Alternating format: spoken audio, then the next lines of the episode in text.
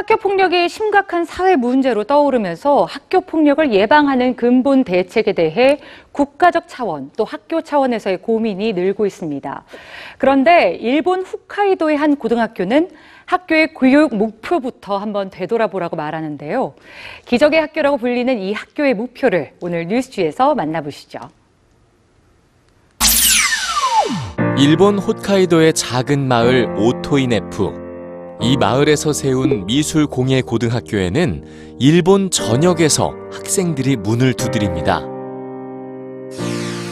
100여 명의 전교생은 상처가 있습니다. 학교에 적응하지 못해 등교를 거부하기도 했던 학생들이죠. 일본 사회는 무기력함이나 심리적 불안으로 한 달 이상 장기 결석하거나 등교를 거부하는 학생들이 심각한 사회 문제가 되고 있는데요. 학교 공포증으로도 불리고 있습니다.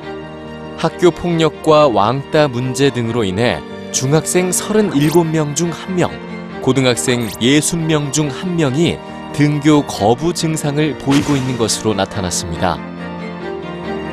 이런 상처를 안고 있던 아이들이 홋카이도의 강과 숲에서 자연과 교감하고 예술가의 꿈을 키우며 변화합니다. 학생들은 친구를 적대시하며 치열한 경쟁에 뛰어들지 않아도 됩니다. 꿈은 스스로 찾아야 하기 때문인데요. 자연히 싸움을 걸거나 위협하는 일도 거의 없죠.